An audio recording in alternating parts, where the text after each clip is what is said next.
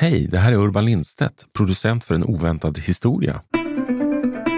Här på Historiska poddar gör vi förutom En oväntad historia flera andra historiepoddar.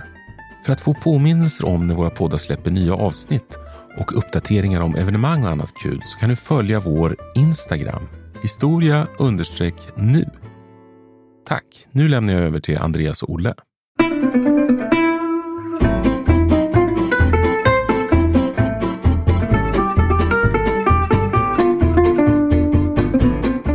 Och så samarbetade man ju på ett mycket intrikat sätt med, som du säger, andra myndigheter. Men det kunde ju också vara så att en person som man var intresserad av kunde få en kallelse till läkaren. Och medan personen var där och gjorde sitt läkarbesök så passade Stasi på att installera kameror och mikrofoner i vederbörandes bostad. Så att det här samarbetet var ju allomfattande.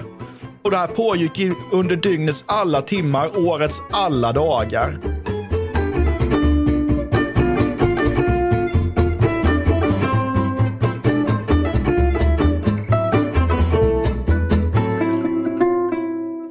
En oväntad historia utgår från en liten händelse för att med glimten i ögat berätta den stora historien.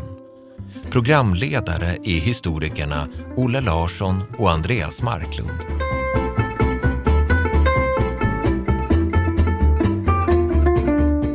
Hallå Andreas! Tjenare! Hur är läget? Det är alldeles utmärkt som vanligt. Vad bra! Man säger ju att kärt barn har många namn.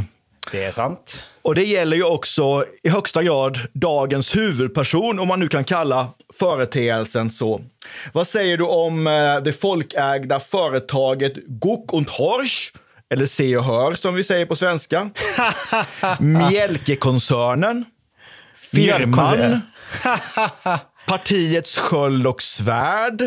Ja, nu är det brännas. Nu förstår brännas. Du kanske vad jag är ute efter. Jag talar ju nämligen om det som den organisation vars riktiga namn var Ministerium für Staatssicherheit, alltså Ministeriet för statssäkerhet, gemenligen kallat Stasi, alltså Östtysklands hemliga polis och säkerhetstjänst. Och det är den här jag tänkte vi skulle prata om idag, och därför vill jag börja med att fråga dig Andreas, om jag säger Stasi till dig, vilka associationer väcker det namnet? Okej, vad tänker jag på? Först tänker jag nog på ganska betonggrått förtryck. Både gruvligt och på något så här mördande, tråkigt på något sätt. Alltså byråkratisk brutalism, både i arkitektur, mentalitet och som politiskt maktverktyg.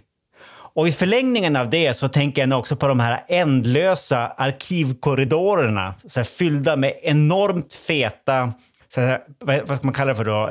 Dossiermappar, alltså arkivmappar.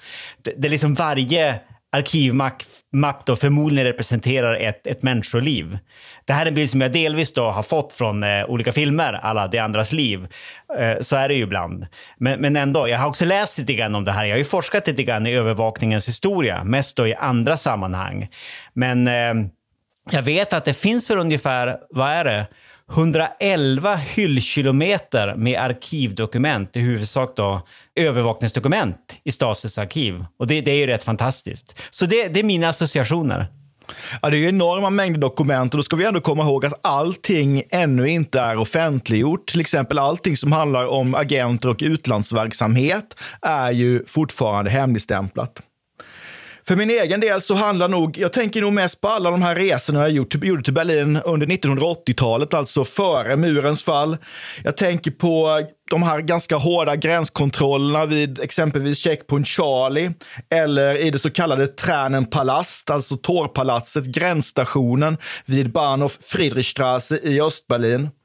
För det var ju vid sådana tillfällen som man som utlänning kom i kontakt med personal från Stasi.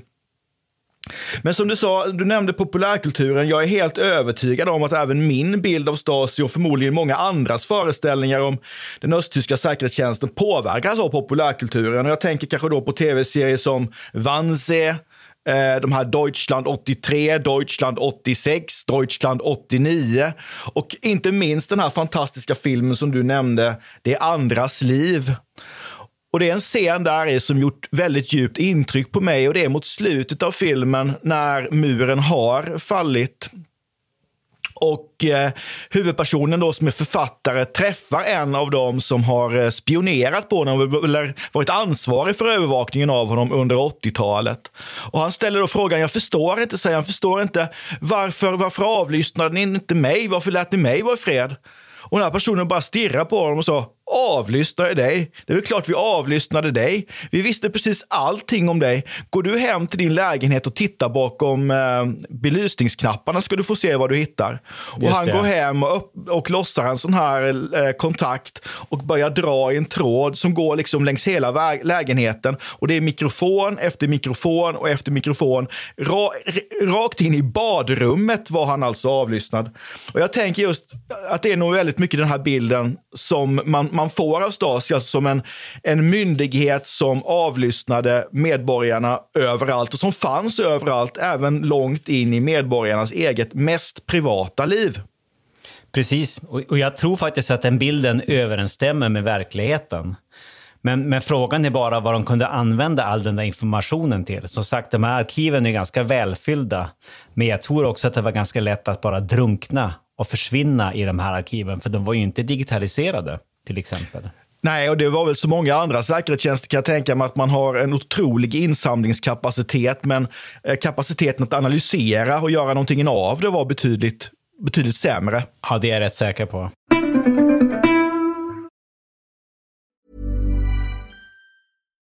Botox Cosmetic, out of botulinum toxin A, FDA approved for over 20 years. So, talk to your specialist to see if Botox Cosmetic is right for you.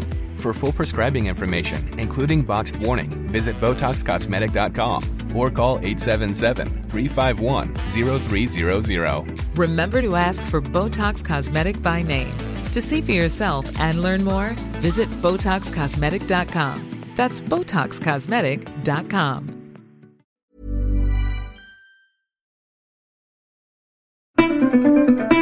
Men jag tänker vi kan väl ta det här från början. Vi kan väl börja prata lite grann om när och varför Stasi bildas. Alltså vi har redan i tidigare avsnitt pratat om Berlinmuren och vi kan ju bara liksom repetera lite grundläggande fakta att det skapas 2 tyska stater 1949 efter det att samarbetet mellan de allierade brutit samman efter kriget.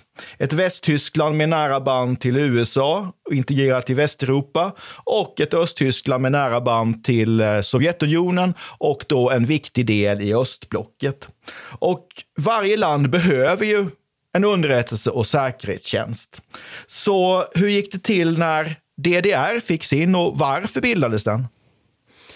Ja alltså... När bildades den? Det var väl... Är inte den 8 februari 1950 som är den officiella födelsedagen? Eller vad man ska säga. Och då, när Stasi då bildades, är det här Ministeriet för statssäkerhet som det egentligen hette, så var väl det där blott några månader gammalt som stat, va? Och tanken var att det här skulle fungera, alltså det här nya ministeriet som i folkmun då fick namnet Stasi, skulle fungera då egentligen då som det socialistiska enhetspartiets sköld och svärd. Därigenom då också då statens sköld och svärd. Det handlar om att man ansåg ju där under det tidiga kalla kriget att den här nya staten, detta socialistiska, detta arbetarnas paradis, var utsatt för olika typer av hot från den kapitalistiska, alltså västliga sidan. Alltså man spred rykten om engelska, amerikanska imperialister som genomförde sprängattentat och olika typer av sabotage på östtyskt territorium. Och jag tror också han det Erich Mielke. Du pratade om, vad var det nu? Mielke-koncernen. Precis. Vilket låter extra roligt på svenska, för då tänker man ju på mjölke. Ja, lite arla över det. Ja, precis. Är det den onda arlaharen som sitter här med sina hörlurar någonstans? Ja, men alltså han var Erich Mielke här. Som ju blev liksom Mr. Stasi. Jag tror vi kommer säkert återkomma till det lite senare. Han snackade ju om gangsters och mördare som hotade den tyska demokratiska republiken, som det ju egentligen hette då. Det officiella namnet är där. Och han varnade väl för att det fanns olika typer av spioner och agenter, påverkansagenter och sådana saker, som de med stöd från CIA och MI6 och andra västliga underrättelsetjänster då spred olika typer av hetspropaganda mot DDR. Så det handlade ju också om någon slags andligt skydd. Alltså skydd mot ideologisk påverkan västifrån. Och det är ju också rätt så intressant att i det här skedet så man vill ju också distansera sig från det gamla Tyskland och från det västra Tyskland. Så en del i de här så att säga konspirationsteorierna får man väl nästan kalla det för. Där ingick ju också att det inte bara var västagenter och CIA och onda britter inblandade utan också gamla nazister som samverkade då med de nya makthavarna i väst. Men som sagt, huvuduppgiften som Stasi hade var ju att undanröja det som uppfattades som hot mot den nya staten.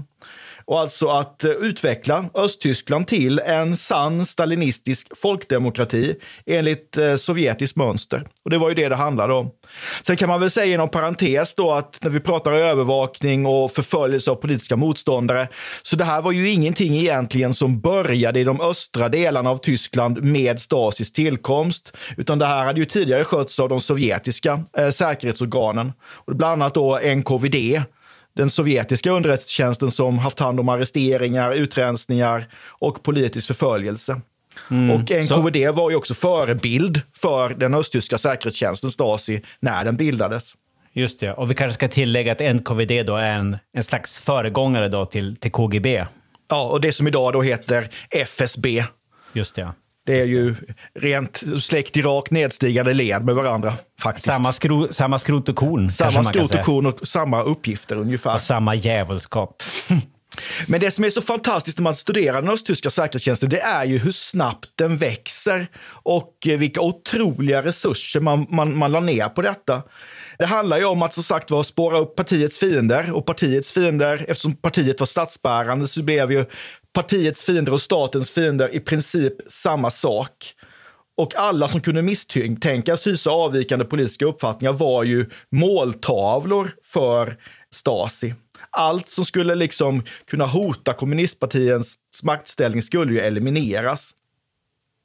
Och i början av 50-talet så pratar ju Walter Ulbricht, alltså den östtyske ledaren, om vikten av att, alltså den snabba uppbyggnaden av socialismen. Och den här skulle ju då kräva att, som man säger, att en intensifiering av klasskampen, alltså en ytterligare jakt och förföljelse av det som uppfattades som statens fiender. Han säger ju i tal att, jag citerar, de fientliga krafternas motstånd måste brytas. Punkt slut. Så hur ser liksom, om vi tittar på antalet medarbetare i Stasi, alltså fast anställda medarbetare, hur ser det ut om vi jämför 50-talet och fram till murens fall 1989? Ja, men det är helt otroliga siffror som jag tittar på här. Alltså de var väl kring, i början av 50-talet så var det omkring 10 000 anställda då, egentligen då agenter som jag förstått saken. Och redan i mitten av 50-talet så hade det då växt till 16 000. Och i början av 60-talet så var det liksom fördubblat till 20 000. Och i början av 70-talet så var det väl närmare 50 000, 45-50 000 stycken. Och när vi kommer in på 80-talet då så var det väl, vad var det, kring 80 000 i början av 80-talet. Och när Berlinmuren faller så är det väl närmare, det är mellan 90 och 100 000 egentliga agenter. Plus alla de här inofficiella medarbetarna som jag räknar med att vi ska prata om senare. Alltså då, det var väl omkring, vad var det? 170-180 000 informella medarbetare. Alltså folk som på olika sätt hade då värvats som angivare åt Stasi. Så det var en enorm organisation. Och vi ska väl nämna att, vad var det? Det var väl 15-16 miljoner invånare i Östtyskland. Just precis. Man har ju räknat ut att om man tittar på de här verkligt Stasi-anställda så går det alltså en Stasi-anställd på var 180:e medarbetare. Det är helt otroligt. Och det är frågan om det är någon annan säkerhetstjänst i världen som har haft den så att säga personaltätheten sett i relation till befolkningen. Ja, men det skulle vara ögon och öron överallt. Och jag tror jag har läst i något verk av heter han Jens Giesecke, en tysk historiker. Standardverket vad det gäller Stasi. Jag tror han använde uttrycket kallt krig mot den egna befolkningen. Det är liksom det Stasi för. Det är ett utmärkt uttryck, för det är ju precis vad det handlar om. Och så nämnde du de här inofficiella medarbetarna, inofficiella mittarbetare eller IM som de kallades för. Härligt och begrepp. Inom organisationen själv så talar man om de här IM som, det var liksom huvudvapnet egentligen i kampen mot fienden, för de fanns ju naturligtvis överallt. Och de här var ju vanliga östtyska medborgare som hade oftast i alla fall ett skriftligt avtal med Stasi där de lovade att lämna ut information om. Det kan handla om arbetskamrater, vänner, grannar och till och med familjemedlemmar. Och i gengäld då så fick man ekonomisk ersättning för det här eller någon annan typ av förmåner, en trabant kanske, eller gå före i bostadskön eller befordran till högre tjänster, möjligheter att byta till andra och bättre jobb. Men det är ju inte alla som var frivilliga. Alltså hur kunde man, hur fick man då, vad gjorde man mer för att få folk att samarbeta? Men alltså, de utsattes sig för olika typer av sanktioner och direkta trakasserier. Alltså, de kunde förlora jobbet, deras barn kunde stoppas från högre utbildning och så blev de väl utfrysta på olika sätt ur det östtyska samhället. Alltså, det finns ju en fantastisk scen. Och återigen i den här filmen då, Det andras liv, som är väl från 2006-2007. Ja, tidigt 2000-tal. Ja, precis. När Stasi gör det här tillslaget mot den här författarens lägenhet där han arbetar, så tror jag det är grannen som liksom upptäcker det här. Hon kollar ut genom en dörrspringan och sånt. Och du upptäcker Stasi-agenterna och då går de och knackar på och säger någonting om att om du yppar någonting om det här för någon så kommer... vad han nu heter, Bosse eller Walter. Han kommer aldrig bli läkare när han blir vuxen. Mm. Den här utpressningen kallades ju för främjande av samarbete. Ja, det är ett finare ord för att tvinga folk att samarbeta. Men alltså som du sa, alltså 173 000 inofficiella medarbetare hade alltså Stasi när muren faller. Och det är ju alldeles, alldeles enormt. Men det fanns ju en grupp som Stasi hade svårt att nå. Och det var ju nämligen... ungdomarna. Det fanns ju en kommunistisk ungdomsorganisation som partiet SED, alltså Socialistische Einheitspartei Deutschland, som kommunistpartiet hette, som hette, den här ungdomsorganisationen hette ju Freie Deutsche Jugend. Just det. Men alla ville ju inte gå med där, utan många lockades ju av västländsk musik och västerländsk hårmode.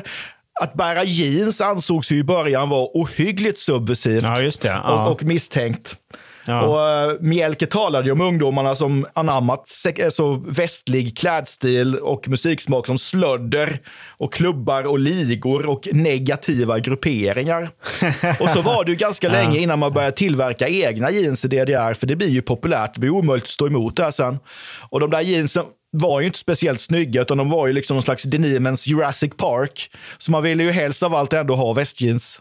Precis. Jo, men jag tror liksom att det här, efter ett tag försökte man bli lite så här självförsörjande, va, på de här populärkulturella uttrycken. Alltså, det kom även då östtysk hårdrock, vet jag, där på 80-talet, som jag lyssnade på när jag var på det där DDR-museet, eftersom man var väldigt orolig för den västifiering som de annars kunde utsättas för när de lyssnade på Iron Maiden. Alltså Iron Maiden, hårdrocksbandet, var ju då svartlistat till exempel då, av Stasi. Och man var ju mycket noga med, alltså det är ju en ganska paranoid miljö där, att man ser de här hoten överallt, till exempel i hår och kläder och hårdrock. Och en av representanterna sa ju liksom för det här partiet, han heter Hermann Marten, han säger ju liksom att vi ska göra den tyska demokratiska republiken till ett helvete för de fientliga agenterna. Så det är ju verkligen ord och inga visor. Ja, det socialistiska paradiset ska bli ett helvete. Det är verkligen, det är heaven and hell. Precis.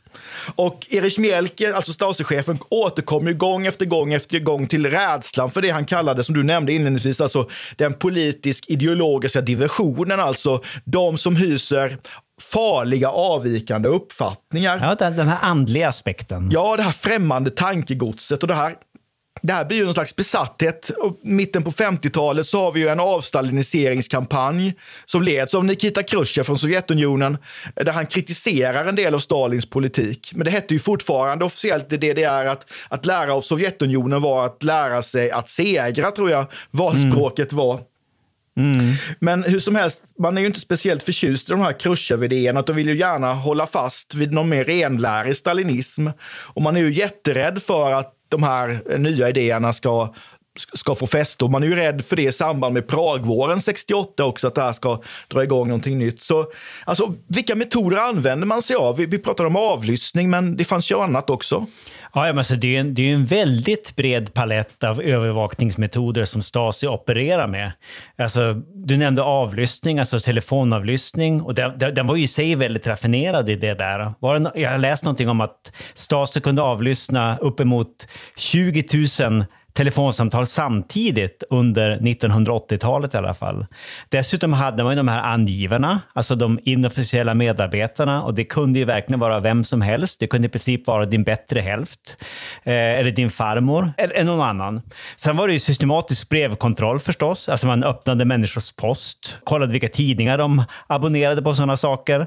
Man pejlade radiosignaler för att upptäcka om folk lyssnade på västerländsk radio.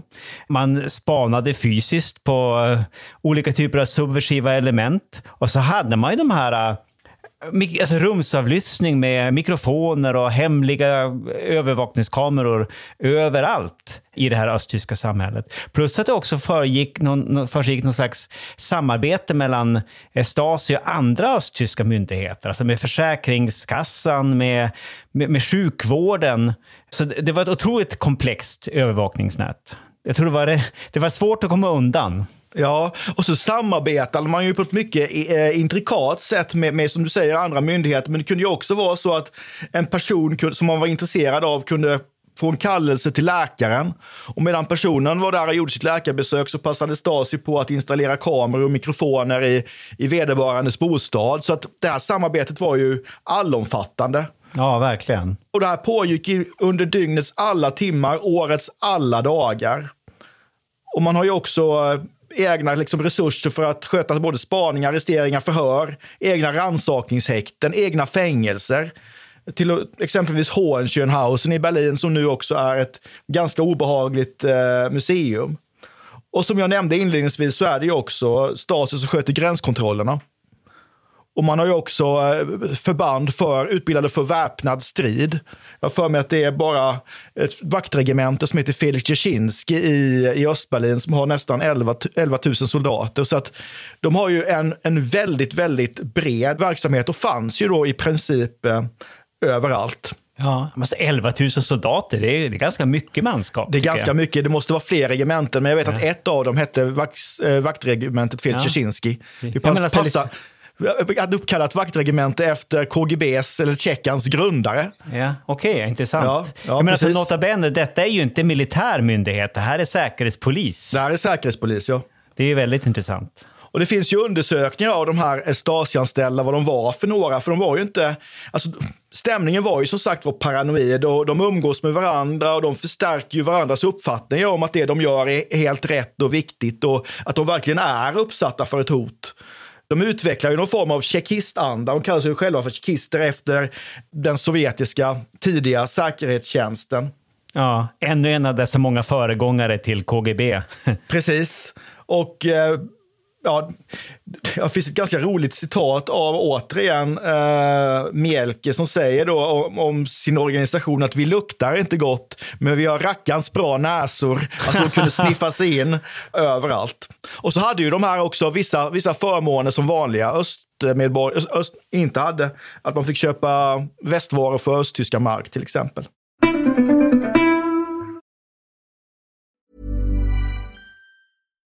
Botox Cosmetic, out of botulinum toxin A, FDA approved for over 20 years. So, talk to your specialist to see if Botox Cosmetic is right for you.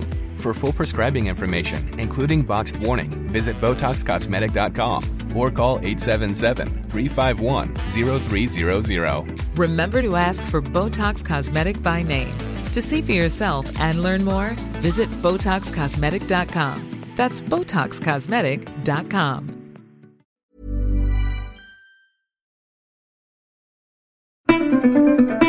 Men det finns ju en annan fascinerande del av den här verksamheten tycker jag, och det är ju den utrikes- och underrättelseverksamheten, eller om man så vill spionaget, som man bedriver i utlandet då. Och den delen av Stasi heter ju Hauptverwaltung Aufklärung, eller huvudförvaltning A. Oftast använder man bara förkortningen HVA eller HVA.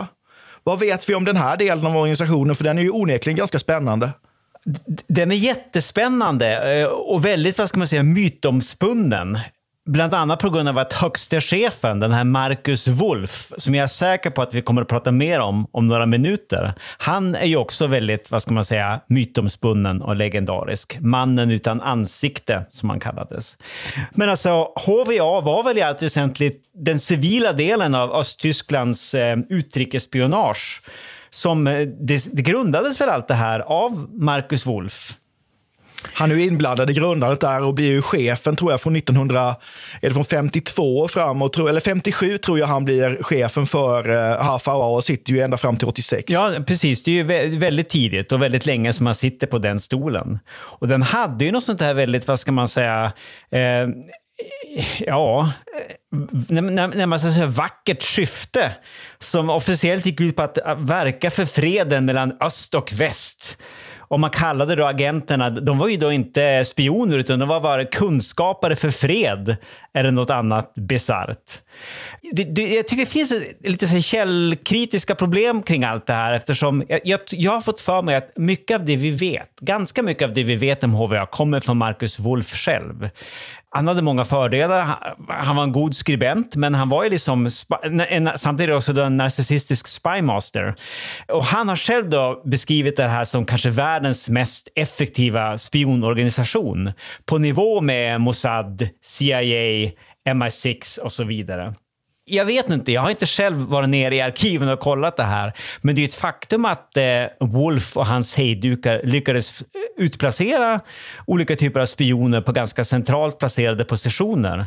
Alltså dels har vi den där Guillem-affären i början av 70-talet. Den här Günther Guillem, det var ju det var Willy Brandts, den västtyska förbundskanslerns handsekreterare. Ja, han sitter ju väldigt nära honom. Ja, som visade sig vara Stasi-agent, utplacerad då av den här mannen utan ansikte. Så något kunde han i alla fall, den här Markus Wolf. Och de hade ju också agenter högt placerade i NATO-högkvarteret. Ja, just det. Och jag tror att Markus Wolf, för det är väl han som uppgifterna kommer ifrån, att han räknar sin egen organisation som den fjärde bästa underrättelsetjänsten i världen. Efter Mossad, KGB och CIA. Men det ska man nog ta med en liten nypa salt. Det är nog rätt så självförhärligande. Men jag tänker, vi har ju nämnt nu två av de här, så att säga, huvudpersonerna i Stasis historia. Vi har pratat om Erich Mielke, eller nämnt honom. Och vi har då nämnt mannen utan ansikte, nämligen Markus Wolf. Ska vi börja med att säga någonting mer personligt om Erich Mielke? Alltså, vem var han? Ja, Erich Mielke, alltså chefen för den här mjölkkoncernen, chefalaharen. Alltså han var en tämligen hårdhudad typ, är mitt intryck. Alltså hårdhudad typ och politisk fanatiker, kan man väl säga. Som i princip styrde Stasi från första början, de tidigaste åren i alla fall, 57 tror jag, 56-57, fram till the bitter end, alltså Berlinmurens fall.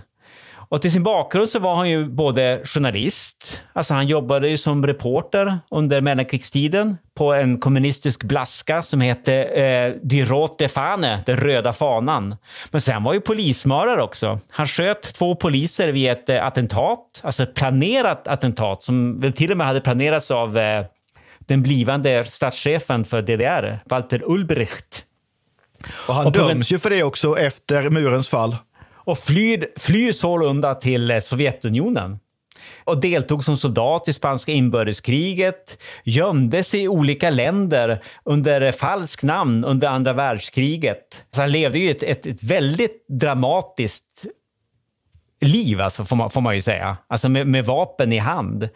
Men sen återvände han ju då till Berlin, alltså efter krigsslutet, efter maj 45. Och blev polischef i Lichtenberg.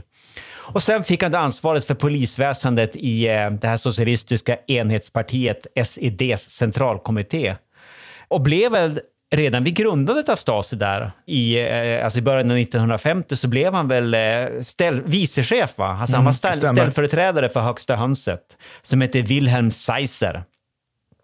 Och så blev han själv då chefhöna 1957 och det förblev han då fram till Berlinmurens fall i november 1989. Så han är ju egentligen identisk med, alltså, mannen som bygger upp den här gigantiska underrättelseorganisationen i DDR. Det är ju mångt och mycket Erich Mielkes alltså doing får man väl säga. Det är hans verk. Stasi var i högsta grad hans skapelse. Precis. Alltså, om jag så får säga, en galen mans verk. Och det tycker jag är rätt så häftigt om man kommer in på Stasis högkvarter, som numera museum på Normannenstrasse i Lichtenberg i Berlin. Så hänger ju Mielkes jacka eller uniformsrock över stolen. Och man får ju känslan av att Mielke bara är ute en sväng och hämtar kaffe eller röker eller någonting, och han kommer nog tillbaka snart igen. Ja, just det. Ja. Men han, han var ju en riktig hardliner. Alltså han betraktade ju liksom inte kommunismens epok som över på något sätt efter murens fall, utan såg ju östblockets upplösning bara som slags, ett tillfälligt bakslag för kommunismen. Ja. Nu kör vi snart igen. Så minor setback on the road mot världsrevolutionen. Så har vi då Markus Wolf. Han är ju om Mielke är liksom inrikes Stasi, så är ju Wolf utrikes Stasi eller HVA. Ja, just det. Ja. Men han var väl en helt annan typ, har fått för mig. För till att börja med så var han var väl ungefär 20 år yngre. Ja, han känns på något sätt mer intellektuell, att han gör den här mer intellektuella karriären då, med föräldrarna flyr från, fadern var ju jude så föräldrarna flyr från Tyskland på 30-talet och kommer till Sovjetunionen. Ja. Han studerar på en skola som heter Kalibknashule, alltså en kommunistisk skola, läser ryska, kallas för Mischa av sina kamrater. Och den här skolan hade ju till uppgift att utbilda någon slags framtida elit som skulle tjäna Sovjetunionens syfte. Och det får man väl säga att han gör. För vad gör han efter kriget? Ja, så efter kriget så återvänder han ju då till Tyskland och får väl i uppgift ganska snabbt av den sovjetiska ockupationsmakten att bygga upp den här utrikesorienterade säkerhetstjänsten. Och den blir då en del av Stasi där i början av 50-talet. Och han blev chef för den här organisationen redan, 1952? Precis. Och han är känd för att vara en av Europas hemligaste män, känd till namnet men inte till utseendet. Så han gick ju under namnet alltså mannen utan ansikte. Ja, men han blev ju avslöjad, och där har vi ju en svensk koppling. Så Andreas, vad är det som händer? Jo, men han besöker ju Stockholm, i augusti 1978 under namnet Dr. Werner. Och då har vi någon lägenhet som han har fått då via den östtyska ambassaden i Hammarbyhamnen. Och det kommer ju då till Säpos kännedom. Så de har ju honom under övervakning, men vet inte riktigt vem han är. De vet bara att det är någon slags höjdare. Alltså en viktig person från DDR. Och han fotograferas på flera olika platser i Stockholm, och det tar väl några månader innan sanningen äntligen kommer fram. Det är visst är det en avhoppad agent då som får se de här fotografierna och hos den västtyska säkerhetstjänsten. Det så där, ja. Och berättar att det var då vederbörande stod för detta chef Markus Wolf som var på fotografiet. Och via då den västtyska underrättelsetjänsten så kommer det här då alltså det här bildmaterialet i mediernas händer, och det publiceras väl av Der Spiegel senare under 1978. Och då avslöjas han då. Mannen utan ansikte får plötsligt ett ansikte. Ja, och då var han ju bränd så att säga. Och han verkar ju ha tagit ganska illa vid sig av det här. Han träffar någon svensk journalist efteråt och blir ju fortfarande upprörd över det här att ni fotograferade mig och gjorde mitt ansikte känt. Aha, okej, han tyckte inte att det var inte riktigt fair play. Nej, han tyckte inte att det var speciellt. Till skillnad för det han själv ägnar sig åt alltså. Just det, han gillade inte att bli spionerad på, med andra ord. Nej. Men som sagt, han avgår ju som spionchef 86, alltså precis före murens fall. Men kom ju tillbaka till Tyskland igen precis före återföreningen. Och döms ju av någon anledning till fängelse för förräderi. Men det blir ju inte så mycket med den där domen, utan den blir villkorlig.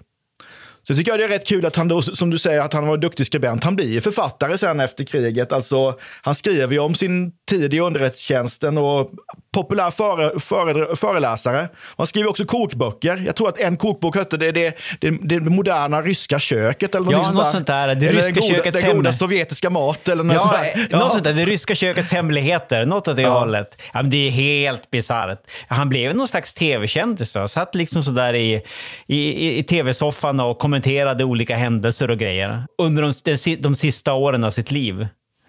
Och levde ju ganska gott, har jag för mig, i centrala Berlin. Ja, Precis, och så leder sig en helt annan person tror jag än den här Mielke då, som ju leder väldigt tillbakadraget då, där på slutet. Jag tror att han var mer, alltså, definitivt mer extrovert och definitivt mer narcissistisk som person.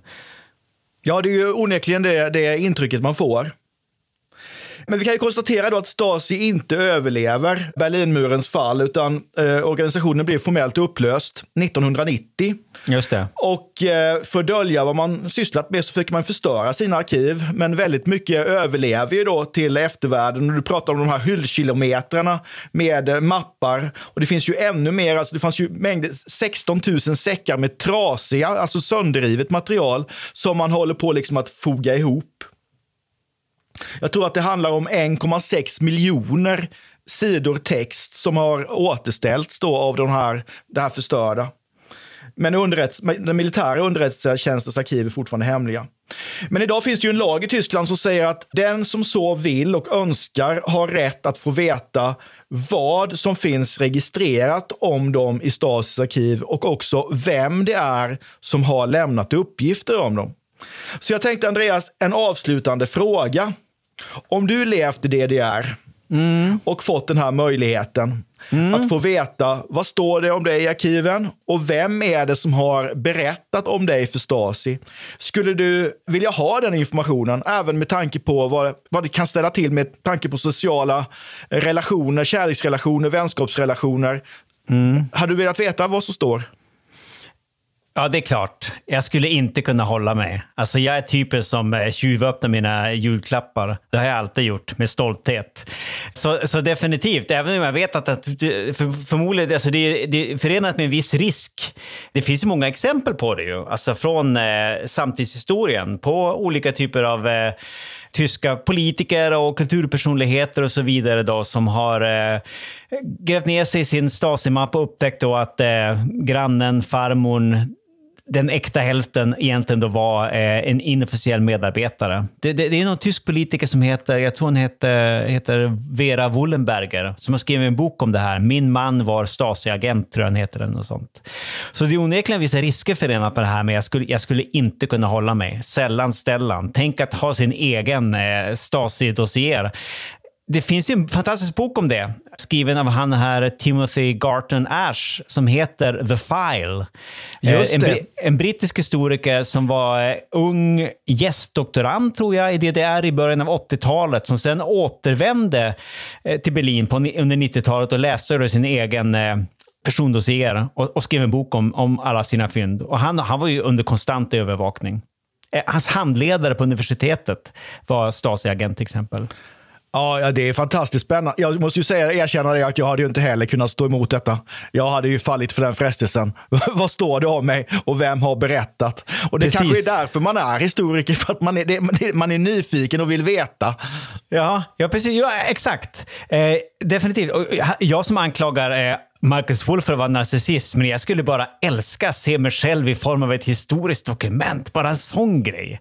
Ja, och sen åka ut på en liten föreläsningsturné som heter Stasi var efter mig eller något. Ja, exakt. Det är alldeles fantastiskt.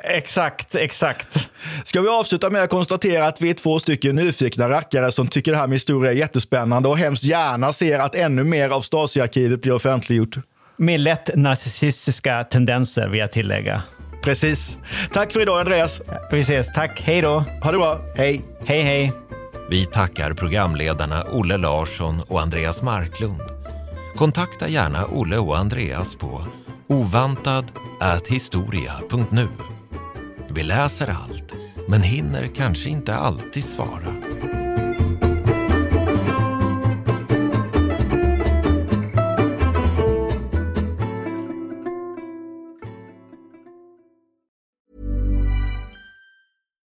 Botox Cosmetic, out of botulinum toxin A, FDA approved for over 20 years. So, talk to your specialist to see if Botox Cosmetic is right for you. For full prescribing information, including boxed warning, visit BotoxCosmetic.com or call 877-351-0300. Remember to ask for Botox Cosmetic by name. To see for yourself and learn more, visit BotoxCosmetic.com. That's BotoxCosmetic.com.